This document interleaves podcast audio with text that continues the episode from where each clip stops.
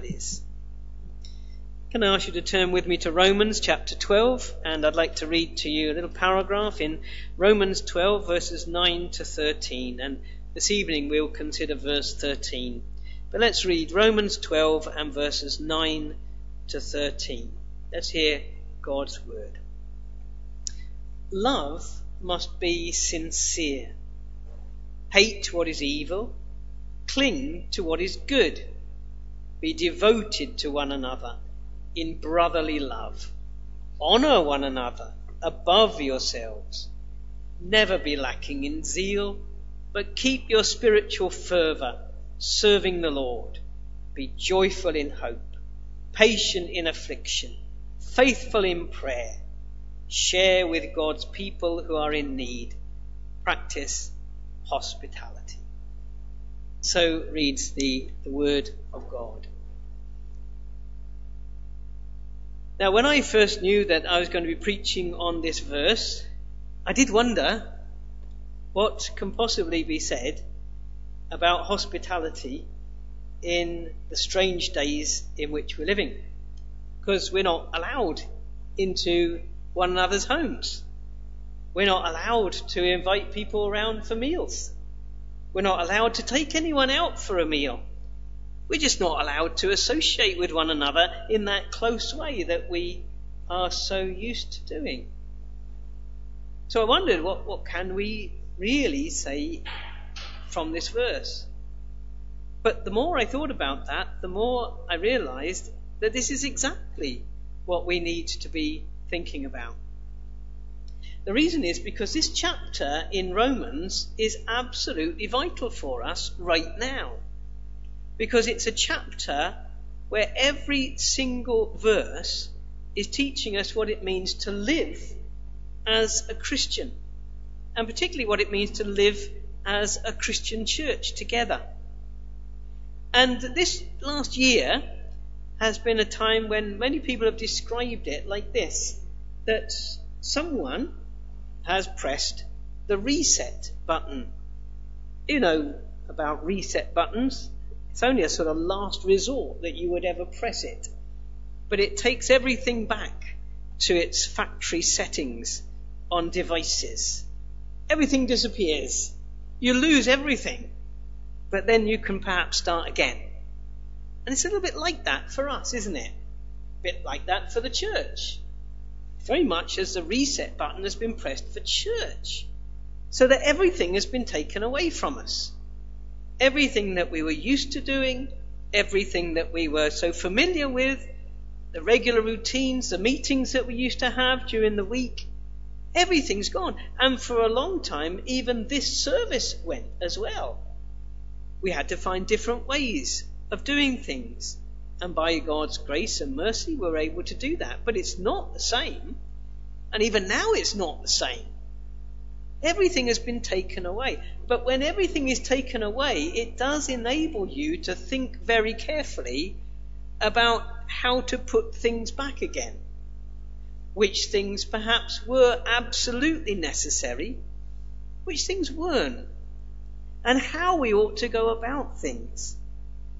That's why I'm preaching through Romans 12 on Sunday evenings, because this is the building blocks of the church. This is how Christians must live. And there's massive challenges here in these verses. Because we have to step back and say, well, is that how we were living before the pandemic? Were we really doing this? Were we doing it in such a way that we have described in this chapter? In view of God's mercies to us in saving us, were we really living out our Christian lives with renewed minds? Were we really living as the body of Christ and functioning with every member doing its part, belonging to all the others? There are massive challenges in this chapter, aren't there? And even when we come to a verse like this, share with God's people who are in need, practice hospitality. There's huge challenges for us. And what I want to show you is that even during a pandemic, it is possible to obey this voice. It is possible to do what we are told here to share with God's people who are in need and to practice hospitality. It's going to look very different uh, than it would do in non pandemic days, but we can still do it. But more than that, we can think, well, when we do start building again, what should it look like? So let's plunge into Romans 12 and verse 13. The Apostle Paul has just told us in verse 12 that we must be patient in affliction. He accepts and he recognizes that we will all go through times of trouble and affliction. We'll all go through tribulations. And those tribulations are many and varied. And he's told us how to approach those times. He's told us how to prepare for them and how to get through them. We must be patient. We must persevere. Most of all, we must hold on to the hope that we have. And we must pray constantly. But the next thing that he does in verse 13 is to remind us that other Christians also have troubles. We are not alone. All believers will go through times of tribulation and affliction. And we need to remember that. It's so easy for us to be so taken up with our own circumstances, especially when we're going through difficulties, that we can forget that other people are also going through times of trouble and so he ends this lovely paragraph on loving our brothers and sisters, because that's what it is. It's a paragraph. It's beautifully put together in my Bible. Verse 9 to verse 13 is one paragraph. And so it should be. It begins with love. And the whole paragraph is about what it means to truly love one another in the brotherhood and sisterhood. So what he does is he says, look, in this paragraph, we are to love one another.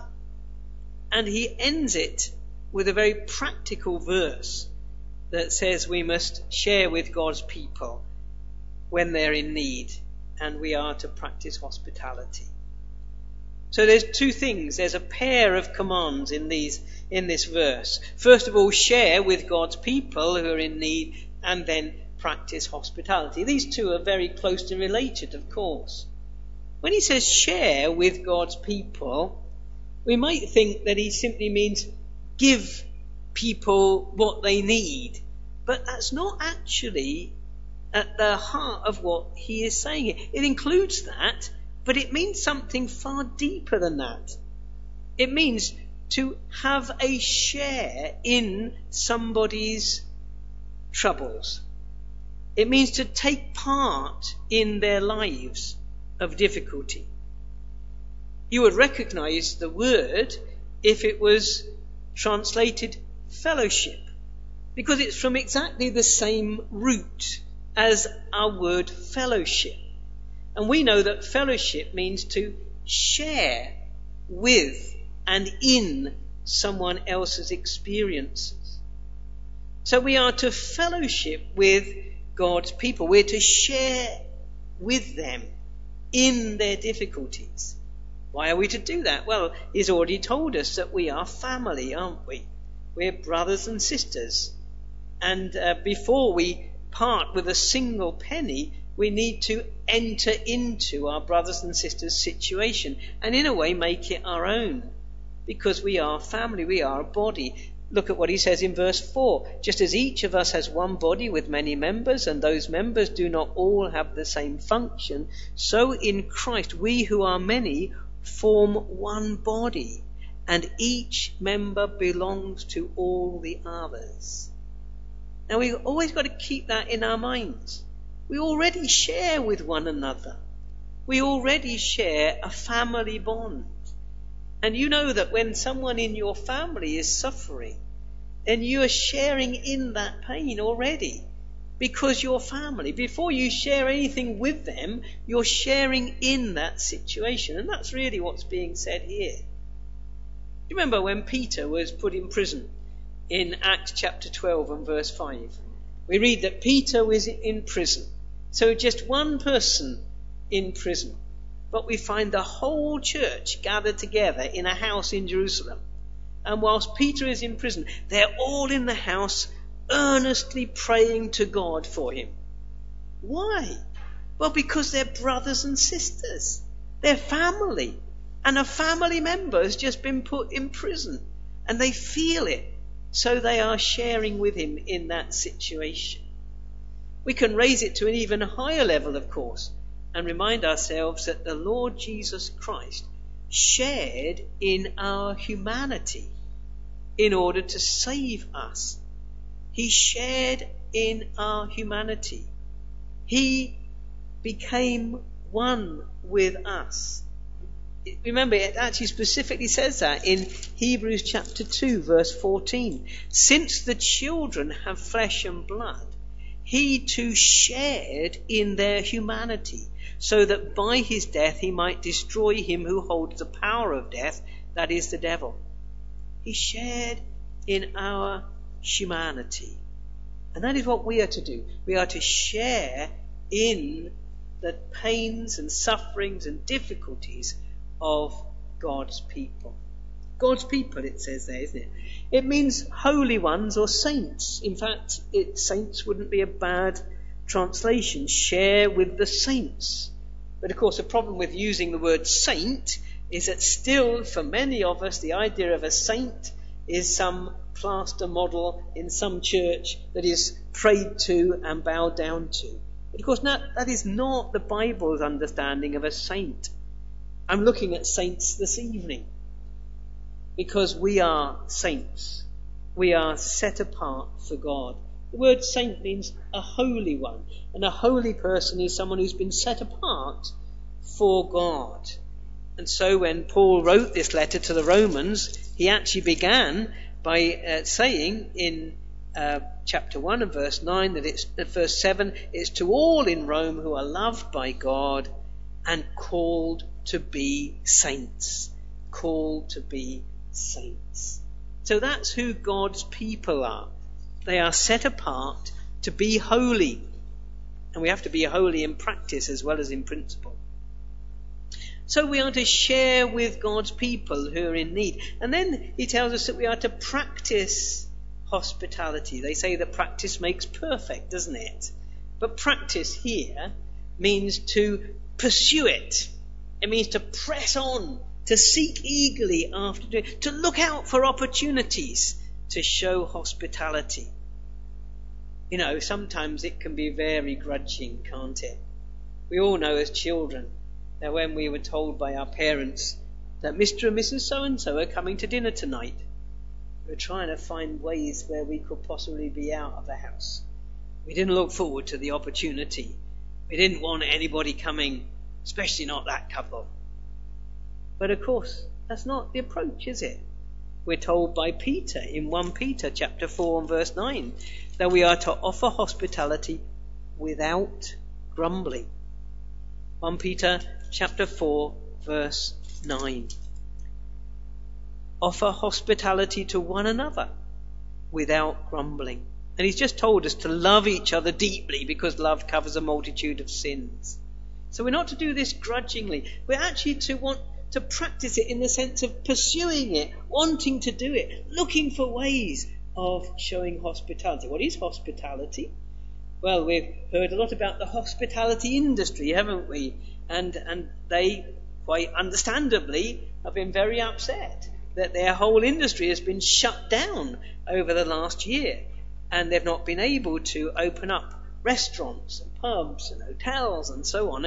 And we call all of that the hospitality industry. And we have made an industry of hospitality in our world, in the Western world, because it's something that we pay for and it's something that other people provide for us. But that is not what is being mentioned here. Hospitality in New Testament terms means what the word means. The word means love of strangers. It means opening up your heart and your home to those who are in need. The word hospitality or hospitable only comes in five places in the New Testament. Comes here in Romans, comes also in Timothy and Titus, where we're told that the elders of the church are particularly to be hospitable. It's one of the things that is expected of them. It's one of the evidence of, of Christian maturity that they will be uh, hospitable. They'll have an open heart uh, and they'll share with those who are in need. We also read about it in that verse in 1 Peter I just mentioned, where we're to offer it without grumbling. And then there's another place where it's mentioned, which is quite fascinating. It's Hebrews chapter 13. In Hebrews chapter 13, we read these intriguing words. Verse 2, Hebrews 13, verse 2 Do not forget to entertain strangers. Now that's exactly the same word. It could be translated, Do not forget to be hospitable. For by doing so, some people have entertained angels without knowing it. That's an intriguing verse, isn't it? Don't forget to show hospitality because who knows? You might end up showing, giving hospitality to an angel. Some people have. So Hebrews says. So these are the verses, aren't they, that encourage us to show this love for people who are in need. Why was it necessary? Well, in the New Testament it was necessary because there were travelling preachers, and those travelling preachers needed a bed for the night and food to eat. When Jesus sent out his apostles, he sent them out two by two, and he told them to rely on the hospitality of the people to whom they were going. They weren't to take a bag with them. They weren't to take food with them. They were to rely on people's kindness and generosity. Paul himself was a travelling preacher, and John mentions them in his second and third letters. What about today? Well, there are still travelling preachers, aren't there? And churches sometimes talk about offering hospitality to a visiting preacher. And, and that is necessary. But that is only part of what is being mentioned here. Even in an affluent country like ours, there is a need for practical demonstrations of Christian brotherly love. So, how would we define being hospitable? Is it just offering someone a meal or offering them a bed for the night? No, it's more than that. I would define it like this being hospitable means having an open heart, an open hand, and an open home. So, how does that work out in practice? Let's look at these, this verse. Share with God's people who are in need, practice hospitality. We've looked at what the words mean, but what does it actually mean in practice? Well, the first thing to recognize from the verse is that Christians are often in need. Christians are often in need. Surely that's where we've got to begin. Share with God's people who are in need. Christians are often in need. Never assume that your brothers and sisters have everything that they need. Never assume that. They might look as though they do, but looks can be deceptive, can't they? Needs are many and needs are varied. And they come and go in our lives, don't they? There are times in our lives where we're very needy. There are other times when we have enough and to spare. And there are times of deep need, other times of relative ease. And we need different things. Don't forget, Jesus once needed a donkey. Someone had one and lent it to him. People needed healing, and Jesus healed them. The poor need money. When Judas left the upper room on the, on the Passover night, Thursday before Good Friday, everybody assumed that he was going off to give some money to the poor because he was the one who looked after the money bag. The poor need money. Jesus said that the sick need a doctor. And he also said that dirty feet need washing. So there are all sorts of different needs, aren't there? How do you know that your brothers and sisters are in need? The only way that you will know that is by knowing them and their particular circumstances. That's the only way that you're going to get to know of the needs of your brothers and sisters. It's only by knowing their particular circumstances, only by developing such close friendships that these things become apparent and can be talked about. It's only by being willing and confident to talk to others about your needs that they may be known. And a church needs to be the place where people know one another that well. You may not be able to know everybody in the church, but you can know quite a few, can't you? And you can develop close friendships with those, and you will soon discover what the needs of your brothers and sisters are just by talking to them, getting to know them, asking them how things are going. And as Christians in the church, we need to develop that sort of concern for one another.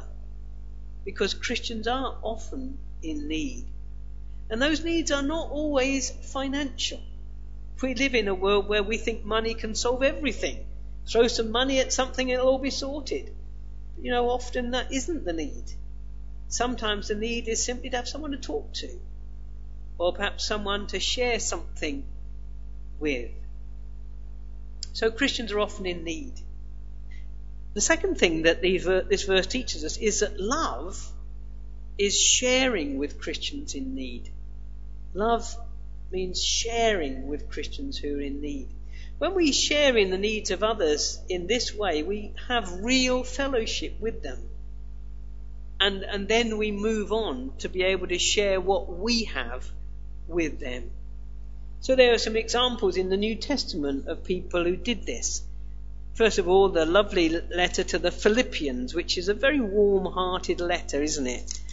But listen to what the Apostle Paul says in Philippians chapter 2 and verse 25. But I think it is necessary to send back to you Epaphroditus, my brother, fellow worker, and fellow soldier who is also your messenger, whom you sent to take care of my needs. Isn't that lovely? Whom you sent to take care of my needs. Paul is in prison. And the church in Philippi heard that he was in prison. And, you know, it doesn't take someone with great intelligence to realize that someone in prison needs help. So what did they decide to do? Send him a bit of money in the post? No, of course they didn't. He needed more than that. He needed someone to encourage him, to do things for him. You know, although he's in prison, we mustn't think of the prisons like they are for us. He could have visitors who could go in and, and do things for him, perhaps prepare food for him. We know that Paul had quite poor eyesight, so maybe Epaphroditus was someone who could write things for him or help him in practical ways. But here's a church in Philippi saying, Paul needs some help. Ah, oh, here's Epaphroditus. We can't really spare him. He's a really good brother. He's a great worker in the church, but you know, let's send him. So they sent him all the way to Rome. And he looked after Paul's needs. And Paul sends him back because he knows that the Philippians need him too the Philippian church did send Paul money because they knew that he needed money and on other occasions. Philippians 4, verse 16. Listen to this. Uh, For even when I was in Thessalonica, you sent me aid again and again when I was in need. Not that I am looking for a gift, but I am looking for what may be credited to your account. I have received full payment and even more. I am amply supplied now that I have received from Epaphroditus the gifts you sent. They are a fragrant offering, an acceptable sacrifice, pleasing to God. So along with Epaphroditus, they sent some money. And, and they'd collected this. And now, this Paul can do with this. Let's send him some money. And they met his needs. Not only then, but time and again when they heard that he was in need they sent money to him. The church in the book of Acts were well known for it, weren't they? In the very early years of the church, Acts chapter 2 and verse 44. all the believers were together and had everything in common. Selling their possessions and goods, they gave to anyone as he had need. That's a wonderful picture, isn't it? Of no one being in need because people were sharing together with the things that they had. Now, we need to be careful here because there are some people who think, oh, right, so everybody sold everything and they shared everything together. Does that sound a little bit like communism? No, it isn't. Christian fellowship and hospitality is millions of miles away from communism. Communism is a law whereby people are not allowed to own anything personally. No one has personal possessions. Everyone must share everything in common. It was a 20th century experiment fundamentally, and it failed miserably, as 1989 showed, when the Berlin Wall came down and communist countries collapsed, and communism was seen in all its horror for what it actually does create. No, Christian hospitality is not communism. And even in the book of Acts, that is not what they did, because we have to read chapter 4 of Acts and we discover exactly what they did. Acts chapter 4, verse 32. All the believers were one in heart and mind. Now listen to this. No one claimed that any of his possessions was his own, but they shared everything they had.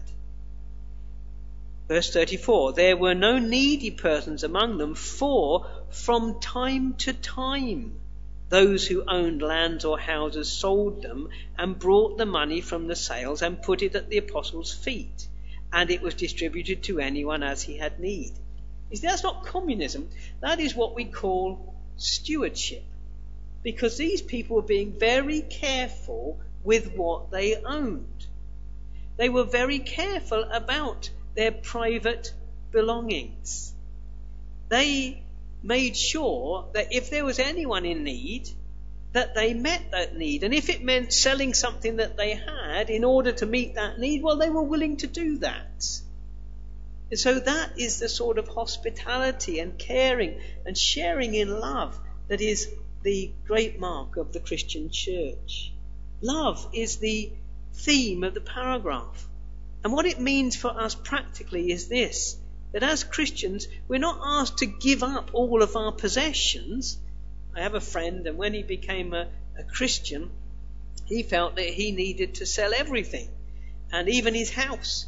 And he felt that being a Christian meant he should sell everything that he got and give everything away. He really felt that that was what the Bible was telling him to do, and his pastor had to sit him down and explain this point to him.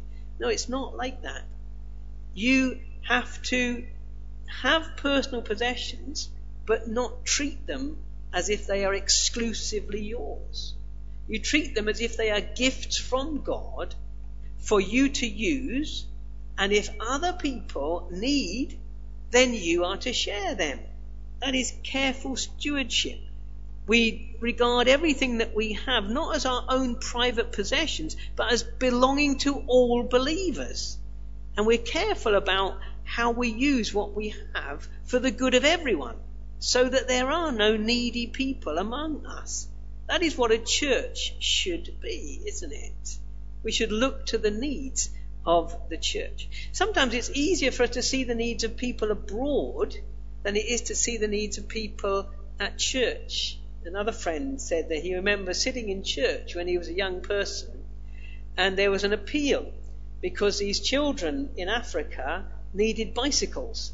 And there was a great collection so that money could be sent for children in Africa to have bicycles. And he knew that one of his friends didn't have a bicycle. Where was the need there? It's sometimes easier to meet needs abroad from people that we don't know than to recognize the needs that are very much amongst us. So here's a challenge, isn't it? Do you know the needs of those who are with you in the church? Do they know your needs? Do you have that sort of relationship with them? so that you can share in their neediness. Is that part of your fellowship in the church? And we need to get to know people in that way. And very often the need is not financial. We immediately think that, and it may be. but it's not necessarily that, is it? Notice in Romans chapter 12, verse 13, that we're to share with the saints. We're specifically told, share with God's people. We are not to share with everyone. Primarily, we are to share with other Christians within the church. Now, there is a world of need, of course there is, and Christians must be wise and good stewards. Do you give to every charity that asks you to give? Do you give to every beggar in the street? Do you give to every homeless person who holds out a hand or sits by the side of a road with a blanket and a dog? When there's an appeal, do you immediately write the check and send it off or pay online or whatever? When there's an earthquake, are you immediately going to send money? Now, it's not wrong to do that. But we need to be careful. Bible says that our first responsibility is to God's people. So when we hear of a, a, a natural disaster, an earthquake, a typhoon, or so on, we immediately start to think as Christians, what about the Christians there? What about the church there? And our instinct is to try to get money and help to the Christians in that country. And we will look for Christian missions and try to help to get money that way. We know very well that very often money that is given to charity gets stuck in a system. But we also know that Christians are very good at getting money and goods and needs uh, and, and uh, what is needed to the people who really need it. So we need to be very good stewards, and we mustn't feel that we've got to give to everybody. You know, sometimes people in the world throw at us this idea that Christians have got to be generous. Christians have got to be giving. You know, you're a Christian, so you've got to help me. Well, actually, we don't have to help you. If we can, we will, but we don't have to. The Bible tells us that primarily we are to share with God's people. And our priority must be to give to believers. And we need to be good stewards of what we have. Share with God's people. We can overflow in love, but we are to uh, show, to do good to everyone, but especially to those who are the household of God. So love means sharing with Christians in need.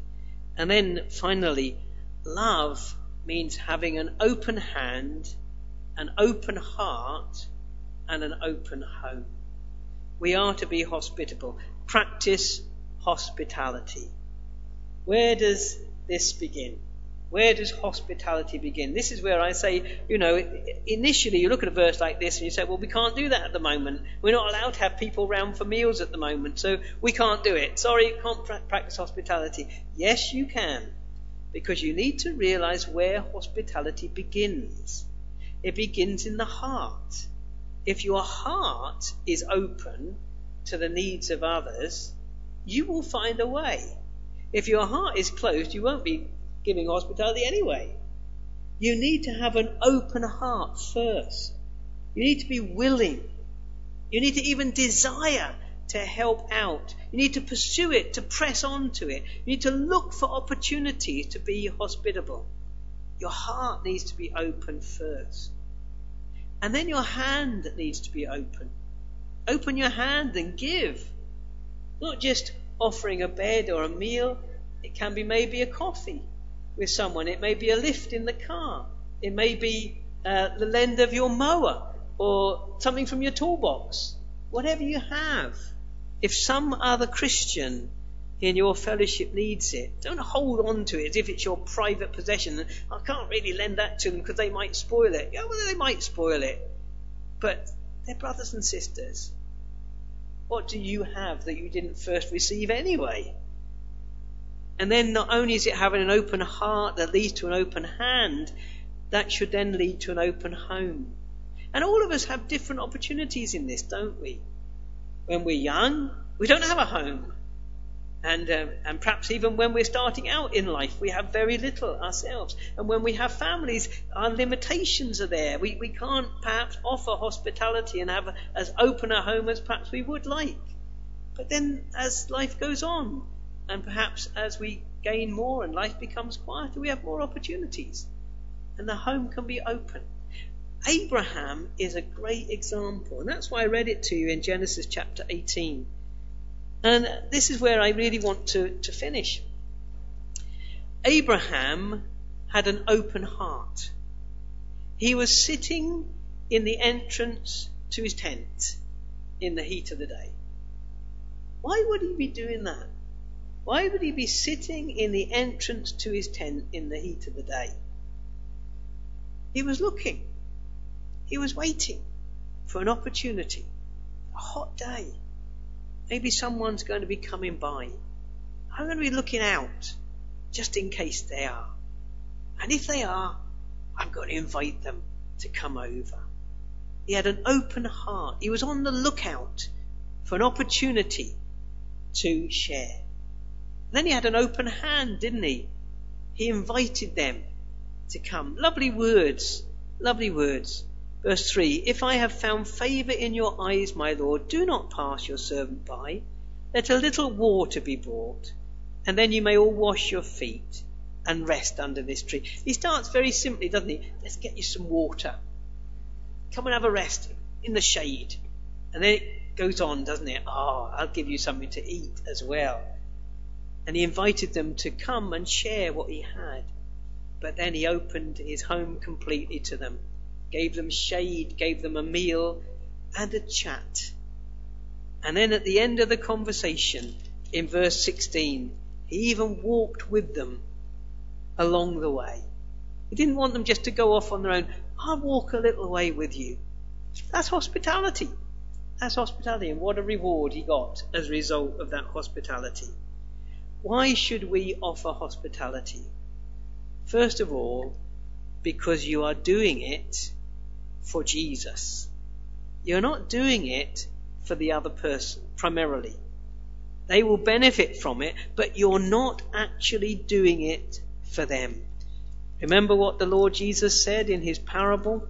Matthew 25, verse 35. For I was hungry, and you gave me something to eat. I was thirsty, and you gave me something to drink.